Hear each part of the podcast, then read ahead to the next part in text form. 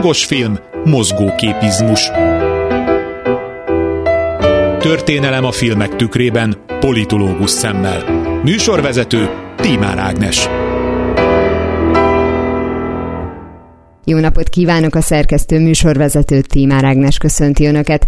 A liberalizmus fejlődését bemutató sorozatunkat tovább folytatjuk, és ahogy eddig is, történelmi filmek elemzésén keresztül zajlik a nyomozás. Hajrá! Pár Ádám történész politológus segítségével az előző, vagyis a kilencedik részben is olyan filmeket vettünk gorcső alá, amelyekben a cselekmény kapcsán vagy amellett rajzolódik ki az adott időszak szellemisége. A Vadászat angolokra című magyar filmet és a 19. század első felének eseményeit két adáson keresztül vizsgáltuk. Így jutottunk el ahhoz a történelmi korszakhoz, amelyben forrongani kezdtek a népek Európában, és ahhoz a filmtörténeti korszakhoz, amelyben Várkonyi Zoltán kosztümös sikerfilmjeit készítette. Pár Ádám történész, politológus, a Méltányosság Politika Elemző Központ munkatársa a történelmi események bekövetkezte, és nem a filmek készítési sorrendje szerint kezdte az elemzést magyar szemszögből nézzük uh-huh. meg ezeket a bizonyos, hát európai forradalmakat, uh-huh. amiből, mármint filmből rengeteg volt, ahogy azt a történelmi tanulmányainkból is megismertük, uh-huh. nem az volt, hogy a tenger egyedül támadott föl Magyarországon, Igen. hanem itt egymást mozgósították a, a népek, mert nagyon uh-huh. hasonló volt az életünk akkor tulajdonképpen a szomszédainkhoz, vagy Igen. legalábbis a forradalomnak voltak olyan közös pontjai, uh-huh. ami miatt sok embernek mondjuk tele volt a, a hócipője, uh-huh. és akkor neki láttak ennek a dolognak. Illetve amiről beszéltünk, hogy valahogy mindig fölülről indul, mert valakinek át kell ezt látnia. Mindenki elkészítette a maga 19. századi forradalmait földolgozó filmjeit. Nálunk ugye Várkonyi Zoltán volt uh-huh. ennek a mestere, illetve nem csak ennek, hanem az összes kosztümös filmnek, de ugye itt egy lényegében trilógiáról beszélhetünk, mert uh-huh. Jókai sorrendben írta meg, és ezek összetartozó filmek. Hogyha már a forradalom, akkor a kőszívű ember fiai, uh-huh. de mindenkit megtévesztő módon Várkonyi Zoltán 1965-ben leforgattak uh-huh. kőszívű ember fiait, és valószínűleg óriási volt az érdeklődés, tehát szerintem uh-huh. lehet, hogy egy meglepetés volt, hogy így az embereknek tetszik ez a hatalmas, látványos, ilyen monumentális magyar film, mert hogy több helyen játszódik, vannak uh-huh. benne csaták, és a többi, és utána forgatta le az előzményt, az első kettőt, a Kárpáti Zoltán, és a még előtte lévő, tehát az első részt az uh-huh. egy magyar nábobot. Na akkor, hogyha ez utóbbival kezdünk, mert ugye időrendben uh-huh. az volt előbb. Ez honnan indult? Tehát ez mennyire, mennyire megy előre? Ugye maga a történet 1822-ben játszódik, és Kárpáti János báró haláláig kíséri az eseményeket, tehát a 20-as években járunk. Ugye ez, ez abban is kitalálható egyébként, és ez Jókainak a művészi érzékét is dicséri, meg írásmódját, hogy számos motivummal érzékeltette, hogy ez még egy más, más világ, mint akár az az időszak, mikor megírta az 1850-es években. Tehát itt még egy elmaradottabb Magyarországot látunk, ugye látjuk azt, hogy a főszereplőnk és a hozzá hasonló nagyurak nem törődnek a haza a dolgaival, tehát olyan, hogy jobbágy felszabadítás, olyan a horizontjukon sincsen, és ugye általában aki magyar nemes, az, az van az ő horizontjukon. Na most ugye Jókai azt igyekszik sugallani, és hát ezt egyébként teljesen érthetővé is teszi az 1850-es éveknek a viszonyrendszere, hogy a két rossz közül a Kárpáti Abellino féle Léha Nájmódit követő Ficsúr és a Kárpáti János, ez a drabális, csak mulatni szerető és a cigányjal muzsikát húzató, parasztmenyecskéket ágyba vivő kései Don Quixote közül azért Vagy Don Juan. Vagy Don Juan, igen. Nem mindegy. Hát de Don Quixote is lehet abban az értelemben, hogy Jókai azt mondja, hogy ezért ez már egy kihalóban lévő embertípus, ja, jó, okay. vagy a haladás, a liberalizmus előre törésével óhatatlanul kihal, uh-huh. de hogy a kettő közül mégis az utóbbi az, amelyik a kevésbé ártalmas, mert hogy ahogy írja, meg a filmben is érzékeltetik, hogy a Kárpáti János azért igaz, hogy egy drámai jelenet hatására, igaz, hogy privát érzelemből, de legalább egy félfordulatot tesz abba az irányba, hogy elfogadja Szentírmai Rudolfnak a, az intencióját és a, a Szentírmainak a fölfogását a hazasorsáról. Még ugye a Bellino jelleme változatlan maradt, tehát ő intrikus az első részben az egy magyar nábobban, és intrikus a Kárpáti Zoltánban is. Mint kiderül, azért Abellino Franciaországban született is, meg élt, tehát ő csak a, az öröksége készhezvételére, és tetemes adósságok kifizetése céljából keresi fel Kárpáti János. Nyilván a névadással is Jókai ezt a nájmódi, előkelősködő, úriaskodó, a Méla Tempefői sertepertéhez mhm. hasonló mm. sztereotíp arisztokratát mm. figurázza. És kívülálló. És kívülálló, igen, így van. Tehát őt Párizshoz kötik az élvezetek. Tehát a, a nyugatból is csak az élvezetek hajszolása érdekli. Mm. Ugye, mert a Kárpáti János és Kárpáti Abellinónak a viszonyrendszerébe most nagyon könnyű és sablonos lenne most behelyettesíteni a nyugat és kelet maradás és haladás. és haladásnak a eszmekörét, de félre megyünk, hogyha így értelmezzük, mert hát Abellino semmivel nem jobb, mint Kárpáti János, tehát ő a nyugatból csak az élvezetek mm. hajszolását követi. Tehát velük történik a történelem. Sem Kárpáti János, sem a Bellino nem igazán egy aktív figura. Az aktív figura Szentírmai Rudolf, uh-huh. akit egyébként sok tekintetben Széchenyiről mintáz Jókai. Tehát, a fiatal Szentírmai az Kárpáti Abellinóhoz hasonlít, ugye ő is hajszolja az élvezeteket, mint hogy Széchenyi is hajszolta az élvezeteket, aztán a szerelmese, halála rá döbbenti, hogy neki feladata van, küldetése van Magyarországon, és akkor Kárpáti Rudolf visszatér a, hát hogy Széchenyit idézem, a csúnyácska hazába.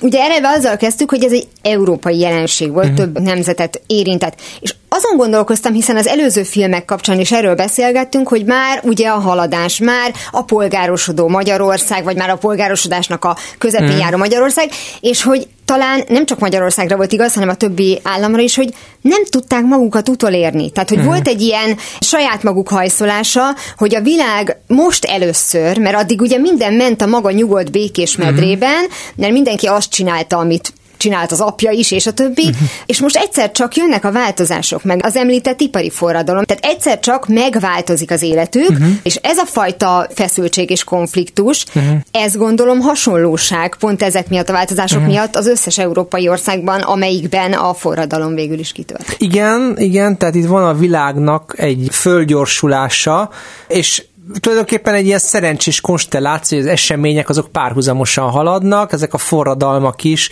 hatnak egymásra, mert hat a francia, hat a, a német területek forradalmára, Bécsi forradalom hat a, a magyarra, Bécsi és a magyar is a Milánóira, tehát van egy szinkronitás, de az általad most említett forradalmak azért erre a megváltozott világra is épülnek, tehát ezzel nem lőttem nagyon mellé. Hát eh, lényegében véve szerintem kétféle forradalmat lehet itt megkülönböztetni. Az egyik az, amelyik már nagyon érzékeli a 19. századi új polgárosodó, polgárias világának az összes megváltozott viszonyrendszerét, a közösségek fölbomlását, hagyományos közösségek fölbomlását, azt, hogy az embereket kirángatják a közösségek, közösségükből, megszokott életrendjükből, szokáskultúrájukból, és, és alávetik ismeretlen erőknek, tehát ugye ez jellemzi mondjuk Nagy-Britanniát és Franciaországot részben, tehát De ez alatt Párizst, értesz?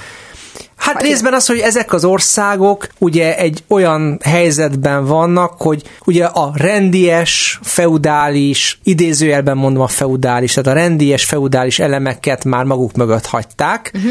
míg ugye a német területek egy ilyen sajátos tranzitban vannak, mert ott vannak ugye nagyon is fejlett, iparosodott, ipari munkássággal rendelkező területek, és ugyanakkor mondjuk Kelet-Poroszországban még a rendies viszonyok uralkodnak, a rendies viszonyoknak a, az öröksége, és akkor vannak ugye azok az országok, beleértve Magyarországot is, amelyik pedig éppen azt akarja, ami ellen mondjuk már az angol vagy párizsi munkás vagy kispolgár küzd, tehát a Magyarországon a politikai elit tulajdonképpen ugye be akarja hozni a lemaradását, történelmi okból következő lemaradását a nyugathoz képest. Nyugaton pedig ugye egészen más a perspektíva, ott már új kérdések merülnek fel, ott már nem a polgárosodásnak az eléréséről van szó, hanem arról, hogy hát, hogy a javak hogyan legyenek elosztva ebben az új rendszerben. Tehát annyit tévedtem, hogy én kiterjesztettem ezt a gondolatot az összes országra, miközben valójában Magyarországnak ez volt a fő problémája, ez a mhm. lemaradottság. Tehát így, így volt van, ez Így van, tehát azt uh-huh. mondanám, hogy a jobbágy felszabadítás, örökváltsággal az Magyarországnak az ügye volt. Ugye ez az, amit úgy szoktak megfogalmazni, kicsit ilyen gazdaságtörténész, meg történeti szociológus nyelven, hogy a, a munkaerő felszabadítása, Hát ugye Franciaországban pedig már mondjuk ez a felszabadult munkaerő, ennek, a, ennek az ipari munkás része, meg ott van már februárban a barikádokon, sőt, ugye júniusban már kirobbant felkelést a köztársasági kormány ellen, tehát nyilván ugye az ipari munkásság kérdése az Franciaországban már megjelenik, Magyarországon nem jelenhet meg, van természetesen egyébként már ekkor is egy, egy nagyon pici munkásréteg, meg egyébként munkás szervezkedés is van, például a nyomdászok körében, mint tudjuk a nyomdászoknak nagy szerepe van 48 márciusában Pesten, de hogy alapvetően nálunk még a rendies viszonyoknak a lebontása a fő napi program, amin már mondjuk túl van egy Franciaország, és hát végképpen túl van egy Nagy-Britannia, amelyeknek viszont mások a problémái, ott ugye a probléma az, hogy a polgári társadalomban az újraelosztás egyenlőtlen, ugye a választójog korlátozott, az, hogy megjelennek már olyan forradalmi mozgalmak, amelyek már a polgárság uralmának is hadat üzennek, ugye 1848. februárjában kinyomtatják a kommunista kiáltványt. Ezt érdekes módon nem nagyon szokták hangsúlyozni itt a magyar 48 ismertetésénél, pedig hát ez is hozzátartozik a dolgokhoz. Egyébként hát ugye Táncsics Mihályról tudjuk, hogy egy utopisztikus szocialista uh-huh. volt, utopisztikus szocialista műveket olvasott, sőt egyébként Petőfinek a az Apostol című elbeszélő költeménye is hát kicsit anticipálja már a, a liberalizmuson túllépő russzói értelemben vett demokráciát, amely, amely már egyes aspektusaiban már, már magáévá tesz szocialistának nevezhető követeléseket. Tehát mondjuk a Méla tempefőjével tudnám összevetni a apostol szilveszterét, hogy lássuk a, az eltelt 60 évnek a különbségét, hogy ugye Tempefői a felvilágosodást képviseli, azt a fajta felvilágosodást, ami egy ilyen előliberalizmus Na, ugye a szilveszter pedig már azt a fajta demokráciát képviseli, ami már túl van a liberalizmuson. Az egyik a liberalizmus előszobájában van, a másik meg már túl van rajta, és akkor mondjuk a Szentírmai Rudolf, az meg van középen, ilyen értelemben. Aha, tehát nem volt elfogult Jókai Széchenyivel szemben. De, de elfogult volt. Egyébként Széchenyi és Veselény is fölbukkan uh-huh. Jókainak a művében. Tehát nagyon érdekes, hogy, hogy élő személyiségeket szerepel. Tehát pontosabban a Széchenyi eset esetében élő, de hát ugye Döblingben igen, igen. van intézetben, Veselényi meg 1850-ben már meghalt. Úgyhogy összességében véve én azt gondolom, hogy nem véletlenül lett ez a két regény ilyen nagyon sokat idézett a magyar irodalom uh-huh. történetben, mert ez a kelet-nyugat, ellentét benne van, csak nem azon a lebutított módon, hogy most a Kárpáti Abellino, nem tudom most az a az, az önmagában a nyugat, hanem mert a, igazából a Szentírmai Rudolf az, aki a nyugat részben, vagy ő szintetizálja az értékeket, de a Szentírmai gondolkodása sokkal inkább jókai perspektívájából egy nyugatiassabb gondolkodást képvisel. Amúgy az nagyon érdekes, hogy a második részben, a Kárpáti Zoltánban már azért felbukkan a romantikus jókai antikapitalizmusa, uh-huh. vagy kapitalizmus kritikája, mert hát ugye kőcserepi személyében már megjelenik a polgár, mint ugye egyszerre elnyomója a, hát egyrészt nyilván ugye a népnek is, de, de hát ugye ilyen félresöprője ugye a, a régi vágású erkölcsös uh-huh. liberális nemességnek. Hát valaki ezt abból vezeti le, hogy ugye Jókait is nyilván befolyásolt ez a kisnemesi szemlélet, hogy a regényeiben az üzleti, pénzügyi tevékenységet ilyen megvetendő, vagy démonizált tevékenységként kezelte. De szerintem nem kell eddig elmenni, mert az egész romantikának a sajátosságából jön ez. Tehát a romantika mégiscsak ugye a érzelmeket, az irracionalitást, a misztikumot helyezte előtérbe, mindezt ugye kritikájaként a felvilágosodásnak, tehát ugye a romantika legtöbb országban úgy lett a liberalizmusnak a szövetségese, hogy egyébként a liberalizmusnak hideg racionális elveivel azért kritikusan szemben állt, és azért más alkotókat is tudunk, akik mondjuk a bankot vagy a tőzsdét démonizálták, Ugye például a Monte Cristo grófiában azért a bank az szintén egy ilyen gonosz démonikus szereplő. Ezt majdnem mindenhol meg tudják oldani, hogy a bankot utáljuk. Így van, így van, vagy ugye, hát majd lesz szó a, nem akarok ennyire előre haladni, de ugye majd lesz szó itt még a félperifériás kapitalizmusoknál, a, a lengyelországi kapitalizmusnál, ugye az ígéret földjéről, hát abban is a, a textilgyár az mint egy ilyen embereket zabáló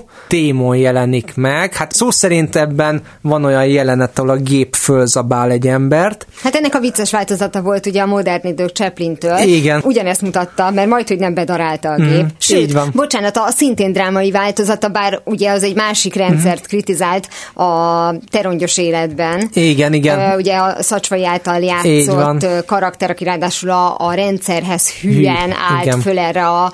Nem cséplő cséplőgép Cséplő, volt. Cséplőgépre, mm. és beleesik és ledarálja Igen. a rendszer. Egyébként ez nagyon sokszor megesett, tehát az, a parasztok féltek a cséplőgéptől mm. teljesen okkal, mert ugye nagyon könnyen elkapta mm. valakinek a ruháját, vagy ugye a nőknél a hajfonatát, Jaj. és igen, ne is menjünk bele, és akkor nem is megyünk el Steven Spielbergnek a Mángorlója című Igen, nem, tehát... Inkább nem menjünk el. A lényeg az, hogy ugye már a kapitalizmusban élő szerzők is ugye a gyárat, a bankot, az üzleti tevékenységet nagyon gyakran ugye negatív színnel ábrázolták, uh-huh. és ugye szerintem ebben nem kell túlzottan hogy is fogalmazok, ilyen polgárosodás ellenességet belelátni, vagy polgárság ellenességet, hanem szerintem ez nagy mértékben levezethető a romantika uh-huh. alapállásából.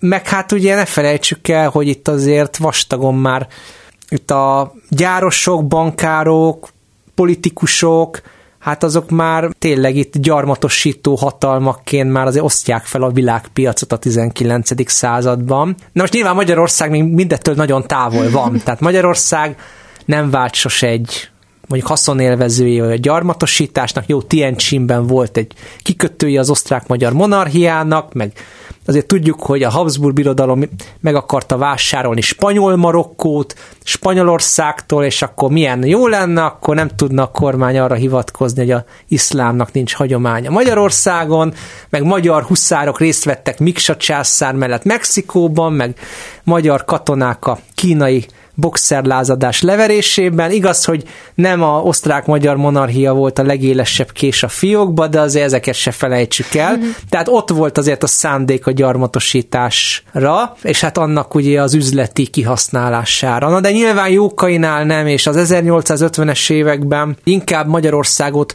látják úgy, mint egy gyarmatosított államot, amelyet ugye alávett a neoabszolutizmus rendszere, és hát ugye a Kőcserepi Dániel, ugye ez a gátlástalan karrier lovag, ez nem a reformkornak a, a jellegzetes alakja, mert a reformkorban nem voltak még ilyen nagy formátumú vállalkozók, hanem ez a, ez a jókai saját korából repíti vissza ugye a reformkorba. És hát ugye milyen drámai, természetesen Kárpáti Zoltán, ugye legyőzi Kőcserepit, akinek egyébként a lánya meg szerelmes Kárpáti Zoltánba, és meg akarja menteni az életét, úgyhogy a romantika... És a kor szerelmes párja játsza, szóval ugye, akit van. már megszoktuk, hogy Vencelvera és Kovács így István, van. akit csak együtt akart látni a magyar Így közösség. van, így van. Szóval tehát a Kárpáti Zoltán, Szentírmai Rudolf és Veselényi Miklós hármas képviseli azt a humanisztikus, egalitárius, egyenjogúságpárti, jogegyenlősségi liberalizmust, amit, amit ugye már nagyon sokszor említettünk, és persze ugye a, az ellenfeleik azok egyébként az antiliberális oldalon állnak, mert hát ugye Hát nyilván Carpatia Bellino legfeljebb haszonélvezője a nyugati polgárosodásnak, De most nyilván egy embert, aki a Rivérán elkártyázza a vagyonát, meg végigjaktozza a földközi tengert, azért nem fogunk liberálisnak nevezni, csak azért, mert a liberalizmus által teremtett jólétet élvezi. Ez, ez mondjuk nyilvánvaló. Vagy nem fogunk egy gátlástalan vállalkozót liberálisnak nevezni, csak azért, mert liberálisnak is nevezhető gazdasági reformok révén jó helyre kerül. Egyébként meg a liberalizmusnak az emancipációs tartalmával meg nem foglalkozik, azt lesöpri az asztaláról. De tudatosan nem foglalkozik. De tudatosan. Ez is Egyébként például teljesen elképzelhetetlen volt mondjuk egy szocialista érzelmű polgár abban az időben, hiszen ugye a Táncsics ilyen utopisztikus uh-huh. szocialista gondolata, és azt gondolom, hogy akkor abban az időben minden jó érzésű szocialista ebben az utopisztikus megoldásban uh-huh. Gondolkodott, uh-huh. tehát nem gondoltak bele abba, hogy, hogy, hogy, a, mi lesz. hogy az ember képes, min, a, tehát Igen. bármilyen eszmét képes tönkretenni. Uh-huh. Valójában teljesen mindegy, adod az embernek, és elrontja. Uh-huh, uh-huh. A modern polgársággal mondjuk a 19. század vége, 20. század eleje uh-huh. városi polgársága, az én fejemben legalábbis, nagyon távol áll, az akkor már egyébként erőteljesen működő, magát kommunistának és szocialistának uh-huh. nevező réteg. Vagy szociáldemokratának, szoci- akkoriban mert, még inkább így nevezték. Mert az valahogy mind a szegénységhez kapcsolódott, uh-huh. hiszen tulajdonképpen ő, ő küzdött azért, hogy egyenrangú legyen, uh-huh. de itt meg ugye azért Táncsics nem, nem abból uh-huh. a mhm. körből származott, aki később a szocializmusért uh-huh. küzd, hát, hanem tetszett neki az eszme. Hát jobbágy családban született, és, és tulajdonképpen neki nagy szerencséje volt, hogy, hogy tanító lehetett, és hát ugye beutazta ő is Nyugat-Európát, csak kevésbé lakályos körülmények között, mint Szentírmai Rudolf, avagy Széchenyi, és így elsajátította a, az eszmét. Tehát akkor mégis és, volt egy ilyen alapja a dolognak, hogy ő tudja, milyen a rosszabb. Igen, uh-huh. igen, igen. Csak ugye itt a 1848-ban még ugye nem, nem, tehát nem ez volt a, a téma, főleg aztán ugye a szabadságharc azért mindenfajta ilyen, tehát a polgárosodásnak ilyen további kritikáját azért levette a napirendről, mert hát ugye egy önvédelmi harc azért, azért fontosabb, fontosabb volt a korban a legtöbb ember számára, mint, mint most a már nehezen kiharcolt polgárosító intézkedése kritikája. Uh-huh. Egyébként ezért van az, és megint visszautalok az előbbi beszélgetésünkre, ezért is van az, hogy a nemzet meg a haladás az nagyon könnyen szembeállíthatóvá vált Magyarországon, mert mert általában ugye a magyar köztudatban valahogy úgy van, hogy a, a függetlenségi harcokat respektálja uh-huh. a magyar közélet. Tehát nyugodtan visszavetünk ugye Rákóczit, ebben ki, mit lát ugye a függetlenségi harc vezetőjét. Ugye nyilván 1849-ben ott van a szabadságharc, nyilván 1956-ban a forradalom és szabadságharc. És ezek mind-mind idegen megszállások, idegen érdekek ellen zajlottak. Na de nagyon sokszor szem elől tévesztik, hogy mindegyikben ott rejlett egy másik, egy a kor viszonyaihoz képest színvonalasabb, moderne Magyarország víziója. Tehát a Rákóczi szenátust állított fel, ipart teremtett, semmiből egy, egy hadsereget teremtett, az, ahhoz manufaktúrákat teremtett. De 1848-ról beszélni sem kell. Ugye 1956, meg mondjuk így a 20. században a harmadik nagy nekifutás volt, hogy egy igazságos és a nép jogokon alapuló és a paradság és munkásság érdekeit figyelembe vevő szociális államot alapítsanak meg. Még adott esetben ez belenőhetett volna egy skandináv mintájú jóléti államba is, mert hogy egyébként arról is szólt a történet. Hát azt, azt azért szeretik elfelejteni, hogy itt azért munkás tanácsok nőttek ki a semmiből, stb. Na és ugye mindegyiknél eltakarja a fegyveres harca mélye programot. Tehát nagyon sok ember fejében ugye 1956-ban ugye eltakarja a fegyveres harc, az emberarcú szocializmusnak a programját. Érthető, hogy eltakarja, mert az egy dráma és tragikus dolog, de hogy azért a emberarcú szocialista víziókra is emlékezni kell. Ugye 49-nél eltakarja a szabadságharc kicsit a forradalmat, ugye a forradalom eltakarja kicsit a reformkort, a reformkor eltakarja kicsit a 1790-es éveknek a reform folyamatát, a tempefői, az meg eltakarja ugye a Hát részben ugye a Habsburg uralkodóknak az intézkedéseit, mögötti szándékokat, részben meg ugye a teljesen belülről fakadó törekvéseket.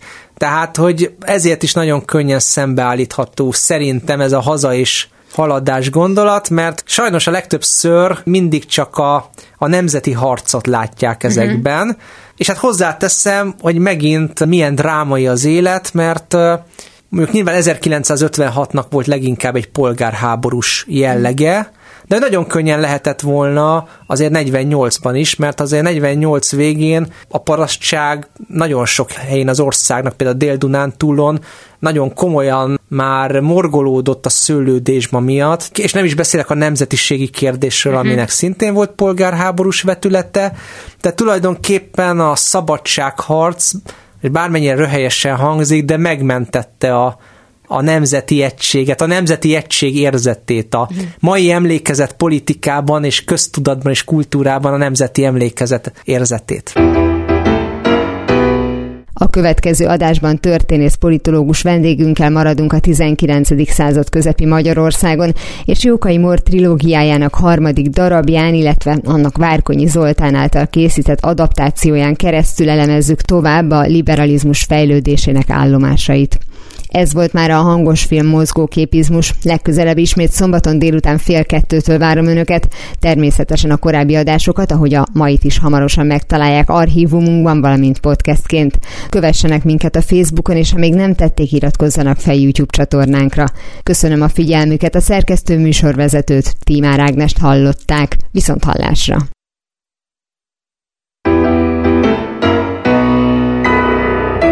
Hangos film Mozgóképizmus. Műsorvezető Tímár Ágnes.